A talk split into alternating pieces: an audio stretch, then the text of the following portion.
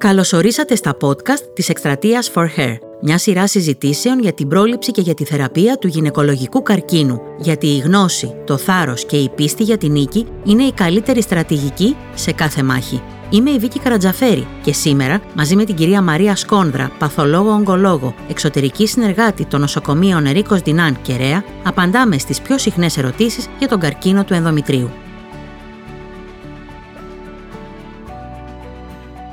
Χαίρετε κυρία Σκόνδρα. Χαίρετε και από μένα. Θα λύσουμε τις πιο συχνές απορίες για τον καρκίνο του ενδομητρίου. Γι' αυτό σας καλέσαμε σήμερα εδώ. Να ξεκινήσουμε από τα βασικά. Όταν λέμε καρκίνος του ενδομητρίου, τι εννοούμε; Λοιπόν, ο καρκίνος του ενδομητρίου είναι ο καρκίνος που αναπτύσσεται, που εξορμάται από το εσωτερικό στρώμα το οποίο καλύπτει το κύλο μέρος της μήτρας. Η μήτρα είναι ένα κύλο όργανο που μοιάζει, έχει τη μορφή και το σχήμα αλλά και το μέγεθος ενός αχλαδιού. Οπότε αποτελείται από ένα εσωτερικό στρώμα, αυτό είναι το ενδομήτριο. Πιο εξωτερικά είναι το, το μυϊκό σώμα της μήτρας που λέγεται μυομήτριο και εξωτερικά καλύπτεται το μυομήτριο από ένα νημένα που λέγεται ορογόνος. Επομένως κρατάμε ότι ο καρκίνος του ενδομητρίου είναι η νόσος η οποία ξεκινά από τον ιστό που καλύπτει την κοιλότητα της μήτρας. Πόσο συχνός είναι αυτός ο καρκίνος; Ο καρκίνος του ενδομητρίου είναι ο πιο συχνός γυναικολογικός καρκίνος στις ανεπτυγμένες χώρες και είναι ο δεύτερος κατά σειρά συχνότητας στις αναπτυσσόμενες μετά από τον καρκίνο του τραχύλου της μήτρας. Μία με δύο γυναίκες ανά 100 γυναίκες ε, στην Ευρώπη θα εμφανίσουν καρκίνο του ενδομητρίου κάποια στιγμή στη ζωή τους και υπολογίζεται ότι έχουμε περίπου 88.000 νέες περιπτώσεις το χρόνο στην Ευρώπη. Τώρα, ε, δυστυχώς η επίπτωση της νόσου ε, με τα χρόνια αυξάνεται. Ίσως γιατί είναι περισσότερη η ευαισθητοποίηση, είναι περισσότερη η ενημέρωση και άρα το ψάχνουν λίγο περισσότερο; Είναι και οι παράγοντες κινδύνου που παίζουν ρόλο. Ποιες είναι αυτές οι παράμετροι λοιπόν κινδύνου στην καθημερινότητα, γιατί για διάφορες μορφές καρκίνου ακούμε και για κληρονομικότητα, ακούμε για κάπνισμα, ακούμε για κακή διατροφή, για καθιστική ζωή.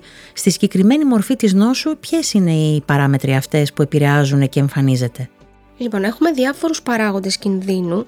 Ε, βέβαια, πριν ε, ξεκινήσω να λέω τους ε, παράγοντες αυτούς, θέλω να αποσαφινιστεί ότι μέχρι τώρα δεν ξέρουμε ακριβώς το λόγο, έτσι, απλά υπάρχουν κάποια στοιχεία, κάποιοι παράγοντες που ε, αυξάνουν την πιθανότητα να εμφανιστεί ο καρκίνος. Δεν σημαίνει όμως ότι όταν μια γυναίκα έχει έναν ή δύο ή παραπάνω από τους παράγοντες που θα αναφέρω θα εμφανίσει σίγουρα, και αντίστροφα δεν σημαίνει ότι όποια δεν έχει κανέναν από τους παρακάτω παράγοντες δεν αποκλείεται να εμφανίσει καρκίνο του ενδομητρίου ένας από τους σημαντικότερους παράγοντες είναι η ηλικία. Έτσι. Ο κίνδυνος εμφάνισης της ενώσου αυξάνεται με την αύξηση της ηλικίας. Ε, στην πλειονότητα των περιπτώσεων, στο πάνω από 70%, ε, είναι, εμφανίζεται μετά τα 50 έτη με διάμεση ηλικία τα 61.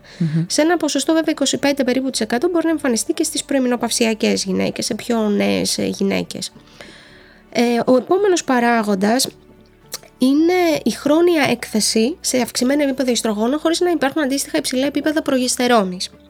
Παραδείγματος Με απλά λόγια τι εννοούμε. Ναι. Ε, όταν μια γυναίκα παίρνει ε, ε, θεραπεία ορμονικής υποκατάστασης στην εμινόπαυση και παίρνει μόνο ιστρογόνα, έτσι, χωρίς να λαμβάνει ταυτόχρονα και προγεστερόνη.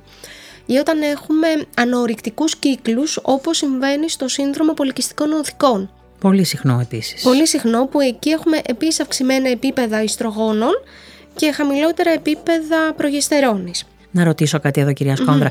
Αυτή η επιλογή για την, ε, όταν μιλάμε για ορμονική υποκατάσταση δεν είναι μια επιλογή όμως που την κάνει αυτοβουλωσμόνη η γυναίκα. Κάποιος γιατρός τη συμβουλεύει για να το κάνει αυτό. Ε, είναι καταρχάς ποια ειδικότητα, είναι ενδοκρινολογία, είναι γυναικολογία. Γυναικολόγη. Οπότε αυτό είναι ένα συχνό πρόβλημα που έτσι από την εμπειρία σας αποτιμάτε ότι υπάρχει; Θεωρώ ότι πλέον είναι μια γνωστή γνώση και θέλω να πιστεύω ότι δεν είναι ιδιαίτερα συχνό. Ε, άλλος παράγοντας ε, κινδύνου πολύ σημαντικός πλέον στις μέρες μας είναι η παχυσαρκία. Το αυξημένο σωματικό βάρος επίσης σχετίζεται με μεταβολή των επιπέδων των ιστρογόνων. Άλλος παράγοντας κινδύνου που συνδέεται με την παχυσαρκία είναι ο σακαρόδη διαβήτης. που επίσης και εδώ έχουμε μετα, ε, μεταβάλλονται τα επίπεδα των ιστρογόνων Άρα στον το, οργανισμό. όλο το παιχνίδι των ιστρογόνων είναι αυτό που επηρεάζει σε μεγάλο βαθμό. Σε μεγάλο βαθμό οι περισσότεροι παράγοντες κινδύνους ε, σχετίζονται με τα ιστρογόνα. Τώρα υπάρχουν και άλλοι παράγοντες όπως είναι η αρτηριακή υπέρταση. Δεν ξέρουμε με ποιο τρόπο ακριβώς σχετίζεται, ωστόσο έχει φανεί ότι αποτελεί παράγοντα κινδύνου. Επίσης, κληρονομικότητα.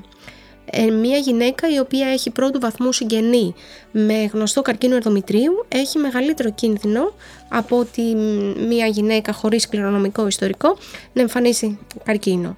Ε, το ιστορικό καρκίνο μαστού και καρκίνο θικών. Και μάλιστα οι γυναίκες που έχουν καρκίνο μαστού και λαμβάνουν θεραπεία με ταμοξιφένη. Η ταμοξιφένη είναι ένα είδος ορμονοθεραπείας, είναι στην ουσία αντιιστρογόνο, το οποίο να χορηγείται κυρίως σε, σε μετεμινοπαυσιακές γυναίκες, σε, μεγάλες, σε μεγαλύτερες ηλικίες γυναίκες, μπορεί να λειτουργήσει διαγερτικά, επειδή τα επίπεδα των ιστρογόνων δεν είναι χαμηλά, μπορεί να λειτουργήσει ως αγωνιστής διαγερτικά και να αυξήσει τον κίνδυνο για καρκίνο του ενδομητρίου. Άρα πρέπει και σε αυτήν την περίπτωση όπως και για άλλες μορφές καρκίνου που συζητάμε να υπάρχει ένα συγκεκριμένο προφίλ υγείας των γυναικών προκειμένου στο βαθμό που τις καλύπτει και ελοχεύει ο κίνδυνος να έχουν μια επιρρέπεια να το φρενάρουν. Μας είπατε ήδη για την παχυσαρκία. Η παχυσαρκία συσχετίζεται και με το σακαρόδι διαβήτη συνήθως και με την. Ε, ε, και με την υπέρταση επίσης. Μας είπατε για τα ιστρογόνα. Άρα η επόμενη ερώτηση είναι μπορεί μια γυναίκα ξέροντας τι δεν πρέπει να κάνει ή τι να προσέξει να τον προλάβει; Δεν υπάρχει, δεν, δεν υπάρχει ακριβής τρόπος να σας πω ότι αν κάνετε αυτό αποκλείεται να νοσήσετε ή αν έχετε ήδη νοσήσει αποκλείεται να υποτροπιάσετε. Απλά υπάρχουν κάποιοι παράγοντες που είναι τροποποιήσιμοι. Mm-hmm. Η παχυσαρκία εννοείται, οπότε η σωστή διατροφή και όταν λέμε σωστή διατροφή εννοούμε μια διατροφή πλούσια σε φρούτα, πλούσια σε λαχανικά. Τα έχουμε αλλά τα, τα ξεχνάμε, τα υποτιμάμε καμιά φορά. Πρέπει καθημερινά έτσι να τρώμε λαχανικά, ε, ολικής αλέσεως προϊόντα και με μέτρο το κόκκινο κρέας και κυρίως το επεξεργασμένο κόκκινο κρέας. Η άσκηση; Επίσης, η σωματική άσκηση παίζει πάρα πολύ σημαντικό ρόλο και δράει ευεργετικά και στην ψυχολογία. Έτσι. Άλλοι παράγοντες είναι ο θυλασμός, ο τοκετός, οι γένες. Υπάρχει μάλιστα και μία μελέτη, κάπου διάβαζα ότι έχει φανεί ότι ο τοκετός σε πιο μεγάλη ηλικία μειώνει τον κίνδυνο εμφάνιση του καρκίνου του ενδομητρίου κατά 32%. Ίσως αυτό να οφείλεται στην αύξηση της προγεστερόνης κατά την εγκυμοσύνη. Αλλά όπως σας λέω μπορεί κάποιος να τα κάνει όλα και πάλι να εμφανιστεί.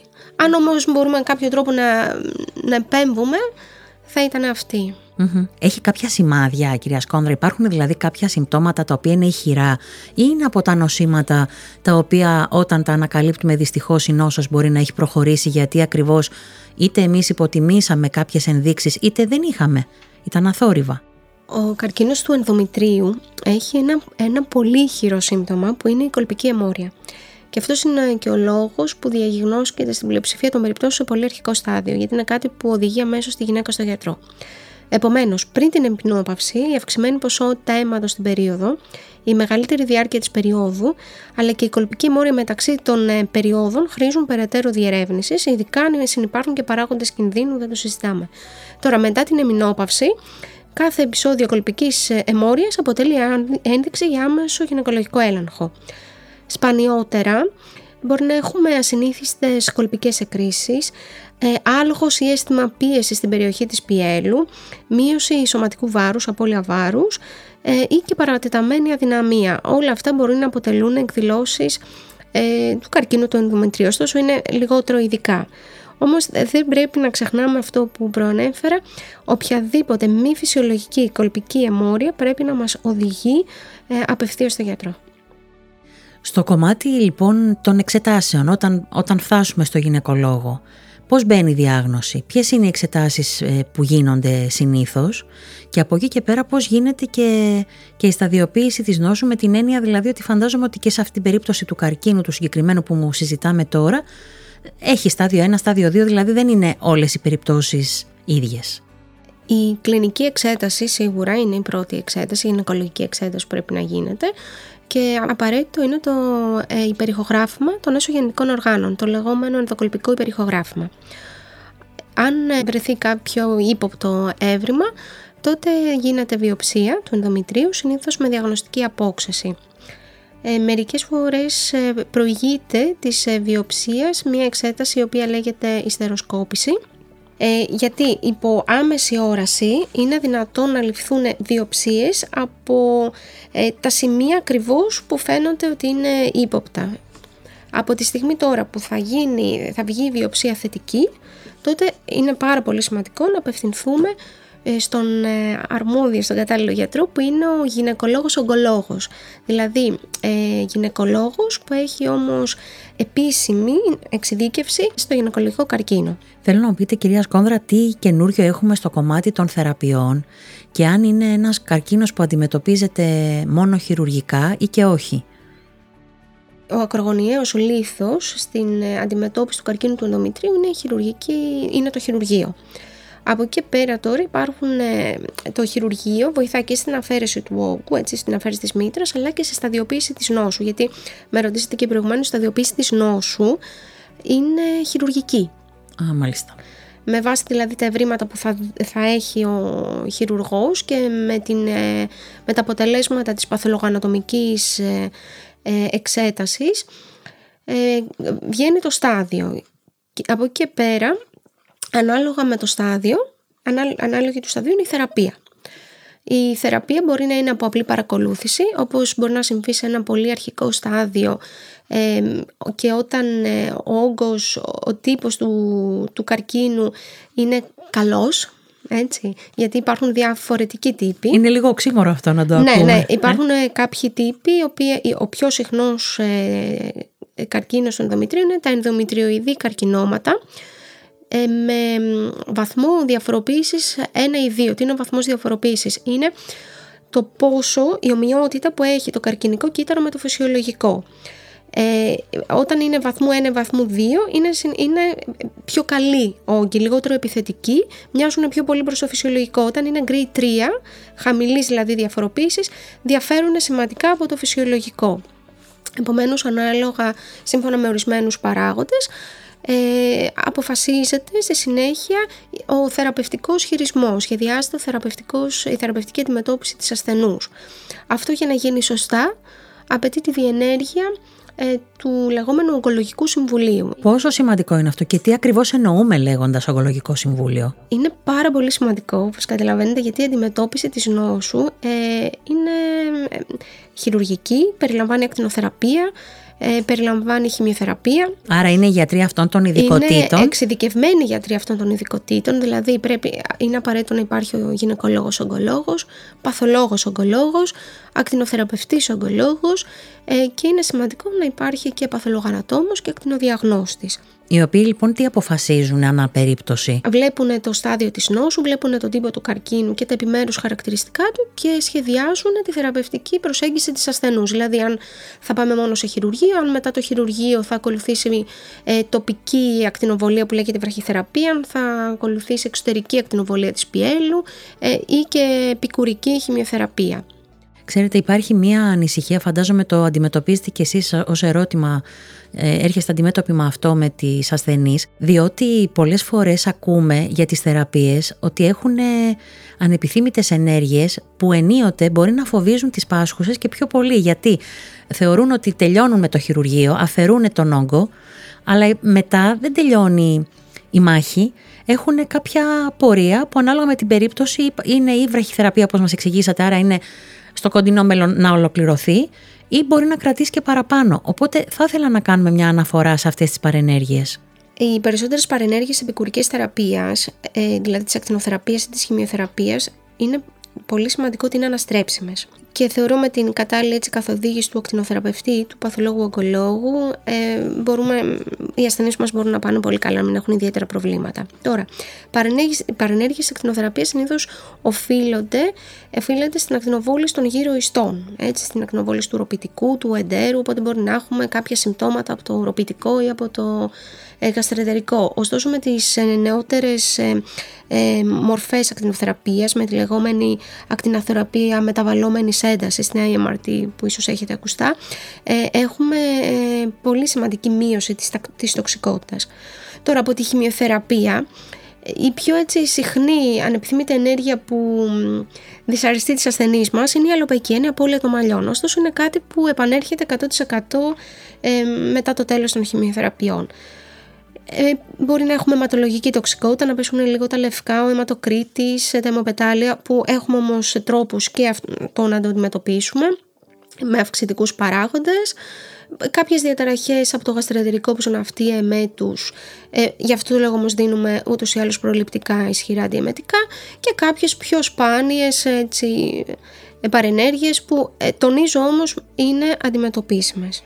Μιλάμε για μια νόσο που αν εντοπιστεί εγκαίρως και γίνουν όλα τα σωστά βήματα είναι η άσημη στο 100%? Εδώ είναι πολύ σημαντικό να το πούμε αυτό γιατί θέλω να πω ότι στο 75% των περιπτώσεων ε, η νόσος διαγνώσκεται σε πολύ αρχικό στάδιο, στο στάδιο 1. Λοιπόν, στο στάδιο 1 ε, η πενταετής επιβίωση για τα ενδομητριοειδή καρκινώματα που αποτελούν το 80% των καρκίνων του ενδομητρίου, η επιβίωση είναι πάνω από 95%. Είναι εξαιρετική. Και οι περισσότερες ακριβώς διαγνώσεις γίνονται σε αυτό το στάδιο, διότι όπως προανέφερα, ο καρκίνος του ενδομητρίου έχει ένα πολύ ισχυρό σύμπτωμα, την mm κολυμπική αιμόρρεια, που σίγουρα οι ασθενείς δεν περνάει απαρατήρητο. Ακριβώς θα τρέξει στο γιατρό.